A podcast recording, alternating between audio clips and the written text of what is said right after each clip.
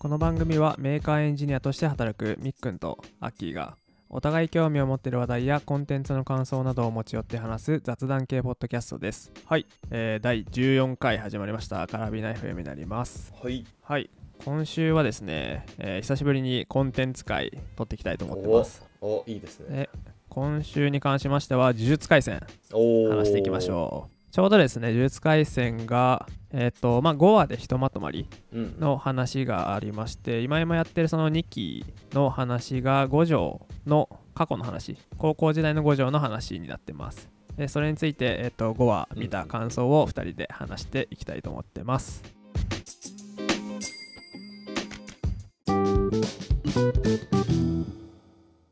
はいじゃあまず今回この5話、えーこれ読み方がいきなり難しいですが開玉玉折の5話ですね。開玉、玉折。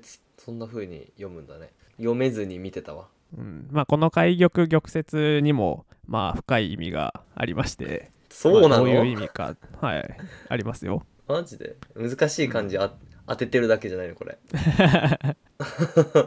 まあ開玉っていうのはまあ玉が宝石とか、まあ優れたものっていう意味で、うん。まあ才能のあるうん人っていうのを意味していて、だから開玉っていうのはまあこの話の中で言うと五条が隠れてた才能がこう開花していくっていう様子のことを開待って。玉。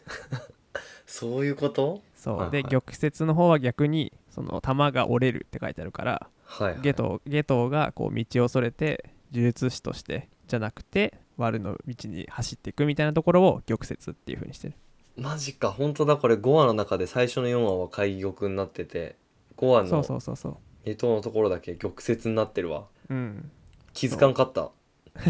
そうこれが5話だねはいはいはいはい。で5話の、まあ、中の大まかなストーリー最初の4話に関してはえっ、とまあ高専時代のその五条悟と下藤卓この2人の、まあ、青春というか最強の2人の戻れない青い春についての話みたいな感じかな。はいはいはでまあ2人とも呪術師としてすごい活躍していて、まあ、向かうところまず敵なしの2人のところに、まあ、天元から、まあ、依頼が届くと。うん。でその依頼が、まあ、清少隊天内理子っていうところの、まあ、護衛と抹消、うん。まあ、護衛と抹消ってのはよくわかんないよね、うん。まあ、そこの呪術廻戦存続のための護衛に赴くことになった2人が、えー出会ってしまうと。うん。伏黒と名乗る呪術師殺しうん。が清少隊の暗躍を狙い介入するっていう話ですね。うんうんになってます。まあこれ4話。で残りの5話がその後の、えー、下藤卓が呪術師から最初の4話の中であったことを含めてまあ非呪術師非呪術師に対したまあ恨みというか、まあ、嫌なところが見えてきてしまってっていうところからの闇落ちみたいな雰囲気かな、の話になってました。いやーよかったね。俺呪術廻戦中でもやっぱ漫画を俺は全部読んでるけど、ここのねアニメ5話分のところはすっごい漫画の中でもすごい好きなうん。エピソーあそうドなんだ。だから、うんここかなり楽しみにしてて、すっごい良かった、おー。私これも漫画は途中まで読んでたけどぱり、うん。あの伏黒パパのめっちゃ強いやつとか あとまあまずあれだよね。五条先生の覚醒シーンとか、うんそその辺は結構印象に残ってたかな確かに、うん。そうだね。漫画でもこれアニメでどうやって表現されるんだろうみたいな、うんうんうんうん。結構楽しみにしたかな、特にこのなんか今回のこの5話、結構一期の時の呪術廻戦と絵柄もだいぶ変えてるじゃんね、ああそうなの？そううんなの。全然違うよ。間空いたから。あー確かに確かに。監督とかも多分違うんじゃないのかな。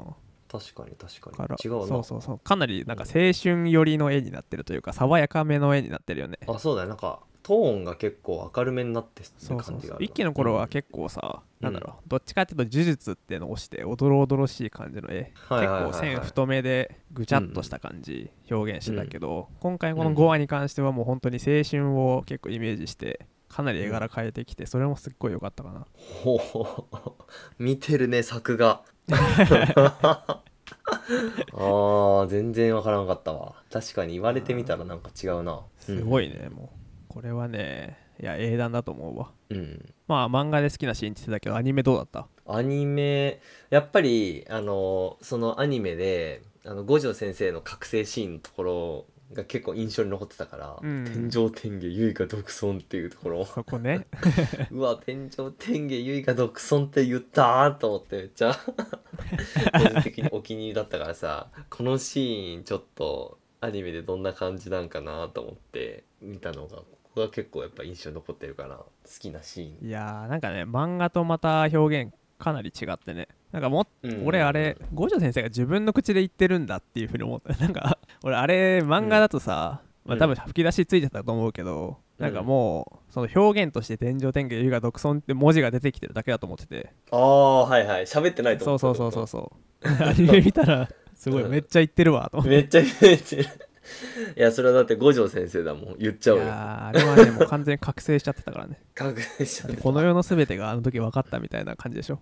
うんうん。死に際で掴んだ 呪術の革新、いやすごいわあれ。あの挙式紫、うん。あそこの理屈はちょっとよくわかんない部分あるけど結構、うん。あの無限のあたりとかってさちょっと理系心くすぐられる感じない、ああ、うんそうだね。そう考えようと思って、2、3回聞いてよくわかんなかったから、ちょっとやめてるわ。いやまあ無限、うん。そう無限だからさ届かないとかさ、うん。まあ、単純になんか数学の問題と一緒じゃん、うん。無限で割っても永遠に届かないとかさ、はいはいはい。発散発散は無限で発散させたらうん。無限大になるから、うん。まあ、赤のパワー赤の方のパワーはめちゃくちゃ強いとかさなんかこううん。ちょっと理系心をくすぐる感じ、うん。あれいいなっていう、ああ、いや、そうだ。それ、俺ね、なんかね、うんと、アニメ見終わった後に、なんか YouTube でその、切り抜きとかなんか、シーンがあって、うん。五条先生と、うんと、伏黒が戦うシーンがあるじゃんね。うん。で、紫？じゃあ赤か。最初赤を出したのかな？パーンって。うん。やられちゃう時、五条先生が。で、はい。うーんと、伏黒が、あのー呪術を解除できる剣、うん。呪術、じゃあ違う、術式を解除する剣みたいなのを持ってて、それでガードするんだけど、赤を。うん。ガードするんだけど吹っ飛ぶんだよね。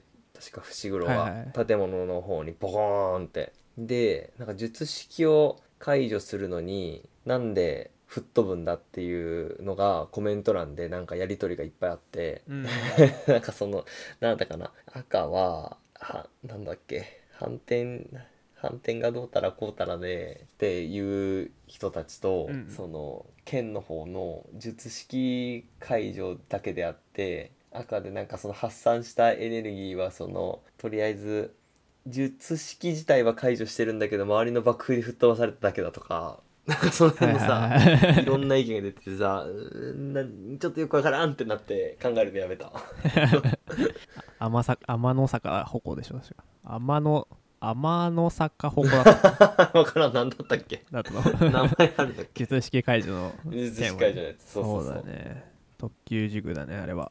え待ってまずさ反転術式とかさ反転、うん。なんかその負負のちょっとそこがまず分かってないんだけどあれなんなんなんだ？調べてみよう。反転術式？うん。順転の術式が普通の順転と反転か。術式。そう術式はまず負のエネルギーを持ってる。っていうのがそもそもあの世界の言葉りだから。でうん。反転術式に関してはそのうん。まあ順転を逆にしてるだけ。だからうん。体の治癒に使えたりとかまあその無限の発散の方に使えたりとか。はいはいマイナス？が順転なのね。マイナスが順転なのか。で呪術がそもそも負のエネルギーなんでそう反転したらプあラスになる。そういうこと？あそういうこと？あだから順転マイナスとマイナスをかけてプラスにするのか。反転術式は。挙式紫はは無限の発散と無限のマイナスの掛け算だから、まあ挙式。うん。虚数。ほー。ほほー。ーなるほどな。そういうあれね。ななるほど。そうそもそそもマイナスなのか。はあはいはいはいはい。あー。ちょっとはいはい。勉強になった勉強になった。いやであもー。人気伏黒当時もう相当うん漫画の中でもやっぱ人気キャラだよね、ああいやだってもう普通にかっこいいもんね。好きなんじゃない？全員好きなキャラじゃない？うん、だって呪術呪術使えないのにさ、この最強の2人をもういとも簡単に突破していく、あの世界って、うん。あの縛りをつけると強くなるっていうのがそもそもあるから、まあそのうん。呪術術式を一切持ってないし呪術も一切ないからこそ、うん。それが縛りになって、フィジカルギフテッドうん。で最強になってるっていうのがね、いやまあやっぱナルトでいうマイトガイだよね。ロックリーマイトガイ。やっぱ男が好きだ。確かにああそうだったな。同じ位置だな。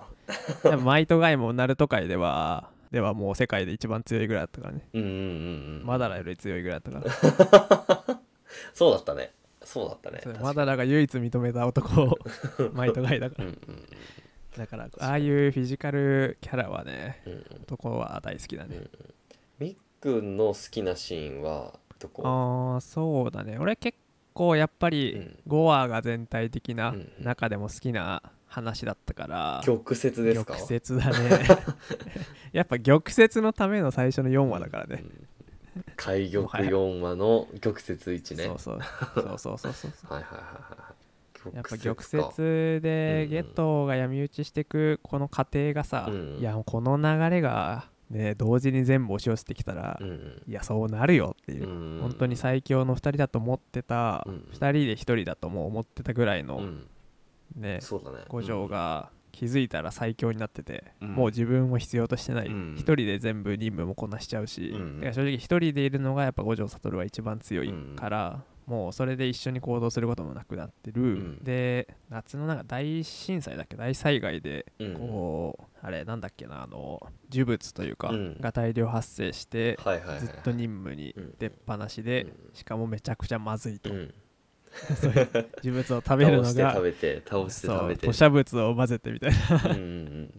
状態になってからのね、うん。もうあんなやっぱリコちゃんを殺されてみんな拍手してるあの人たちの音がずっとさ、うん。こうシャワーの音が全部拍手の音に聞こえてきたりさ、うんうんいやもうあの状態はもう落ちていくしかないんだっていうね、うんいやーまあ、そこら辺のねもうやっぱ気持ちの動きというか、うん。の部分で俺3回ぐらい見たかな。マジで？うん。マジか。すげえなめっちゃ好3回ぐきやん。あそうなんだ。うんいやめっちゃよかった。でもやっぱねあれね結構闇落ちじゃないっていう人も結構いるんで俺もねその闇落ちじゃない派ではある、それはどういうこと？うん。闇落ちしてる感あるけど、うん。違ってうん。もともとゲトウスグルが思ってた方向にちゃんとは動き始めたっていう逆に爽やかな感じなんだよね。爽やかな感じ？そうそう、迷って闇落ちどんどん悪い方向に落ちてったんじゃなくて、うんうんうん。自分のその気持ちうん。に気づいて、うん。もうその方向で生きていこうっていうのを決めたわけ、うん。はいはい。それは闇落ちしてるんじゃなくて、うん。もう逆にこう決心がついたというか、はいはいはい。迷いが消えた。悪い方にそう悪い方に行ってるんじゃないんだよね、うん。みたいな感じも結構言ってる人多い、へえ。そうなんだ。闇落ち。まあ確かになんか自分から言った感もあるしな。でも玉折だからね。やっぱ闇落ちだな、翌節いやいや違うよ。折れてる。折れてるから。折れてるかええ折れてるからね、らうん。俺あれだわ。天井天下映画独走もよかったけどあの伏黒父が負けるところも俺結構好きだった。いやー違和感。違和感ってめっちゃ言うやつ。あのシーンめっちゃ好き。いいよね。声がまずいいもん。そうそう。声がまずめっちゃ声がい。違和感っていうのも最高だった。いつもの俺ならってやつね。そうそうそうそう。いいよね。そこがそこが一番良かった全部いいわ。で まあでも確かにあそこでこうね自分の子供を思い出す感じもさ恵みを思い出す感じもいいよね、なんか憎めない感じになるよね。あでも俺がつけたんだったなみたいな。めっちゃあれは人気うん、めっちゃ良かった、うん、そうまず伏黒父かっこいいし、うん。で声もいいし シーンも良かったあそこあそこが一番だな今のところ、ね。俺はやっぱ最後かな。ゲトもやっぱ私に従い去るのも ここでしょやっぱ一番いいし。いあミックもしかして闇落ちしてる？やめちゃくちゃかっこいいでしょあれ。いやもうあそこ一連のシーン全部良かったわ、私に従いさる。うん、セ確かに。が良すぎる。いいな。もうもうそっちに振り切ってるもんね。あとね君は五条悟だから最強なのか最強だから五条悟なのか、うんうんうん。あそこら辺の問答もめっちゃ良かったわ。ももし私が君になれるならこの馬鹿げた理想も地に足がつくと思わないかって。確かに。傲慢だな五条はって思っちゃったわ。